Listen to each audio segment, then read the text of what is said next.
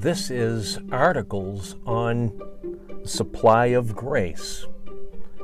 This article is written and read by Bob Picard. It's titled An Endless Supply of Grace. Grace is an incredible thing. It is freely given by the Lord and should be freely received and utilized by the believer. It is the source of our strength, the very energy of our lives. I know that right now you're thinking of a wonderful old hymn. The wonderful grace of Jesus is something that we ought always to think about and not to just sing on Sunday mornings. This wonderful grace should be a hallmark of the Christian life and not just an ornament of it. Here are the lyrics to this wonderful hymn of God's grace. Wonderful grace of Jesus, greater than all my sin, how shall my tongue describe it? Where shall its praises begin? Taking away my burden, setting my spirit free, for the wonderful grace of Jesus reaches me. Wonderful the matchless grace of Jesus, deeper than the mighty rolling sea higher than the mountain, sparkling like a fountain, all sufficient grace for even me. Broader than the scope of my transgressions, greater far than all my sin and shame. O magnify the precious name of Jesus, praise his name. Wonderful grace of Jesus, reaching to all the lost. By it I have been pardoned saved to the uttermost. Chains have been torn asunder, giving me liberty, for the wonderful grace of Jesus reaches me. Wonderful grace of Jesus, reaching the most defiled, by its transforming power, making him God's dear child, purchasing peace in heaven for all eternity and the wonderful grace of Jesus reaches me. Now that we've started with some worship, let's take a peek into his endless supply of matchless grace. Salvation is a free gift through grace. Romans 3 23 to 24 says, For all have sinned and come short of the glory of God being justified freely by his grace through the redemption that is in Christ Jesus.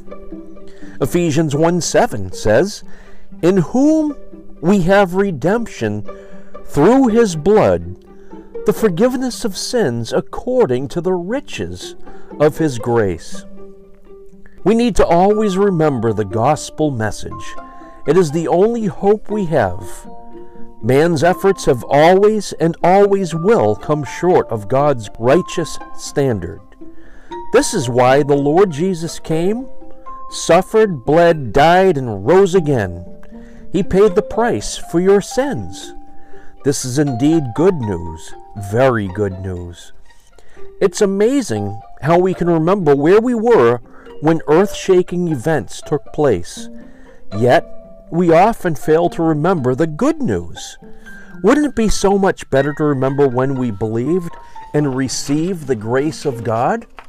Next, grace is sufficient.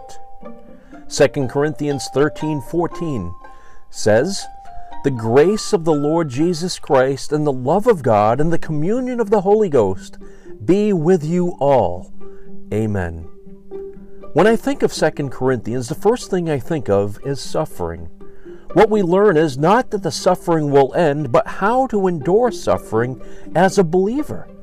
If there is a way to suffer, well, the Apostle Paul certainly knew how to do so. It was because he knew his Savior and the Savior's will.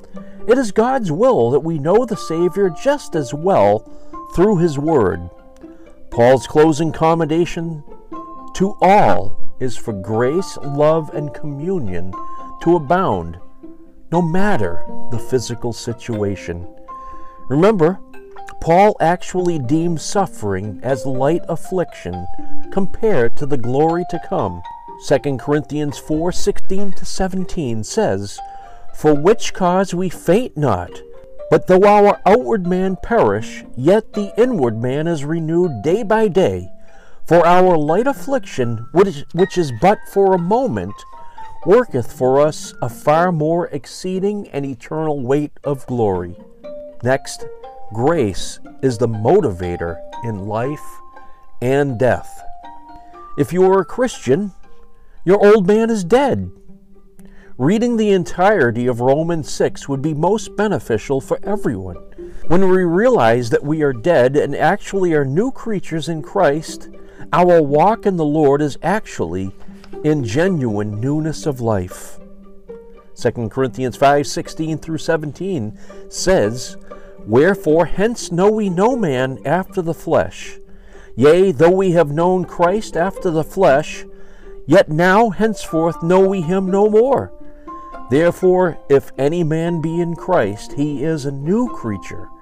Old things are passed away, behold, all things are become new. Romans 6 4 says, Therefore we are buried with him by baptism into death, that like as Christ was raised up from the dead by the glory of the Father, even so we also should walk in newness of life. In relation to others, our disposition as well as our position should be a position of grace. We need to remember that the old man is dead and we are currently in the possession of the Lord. No matter what happens to us, we belong to Him. Romans 14, 6 through 9 says, He that regardeth the day regardeth it unto the Lord, and he that regardeth not the day to the Lord he doth not regard it. He that eateth, eateth to the Lord, for, for he giveth God thanks. And he that eateth not to the Lord, he eateth not and giveth God thanks. For none of us liveth to himself, and no man dieth to himself. For whether we live, we live unto the Lord, and whether we die, we die unto the Lord.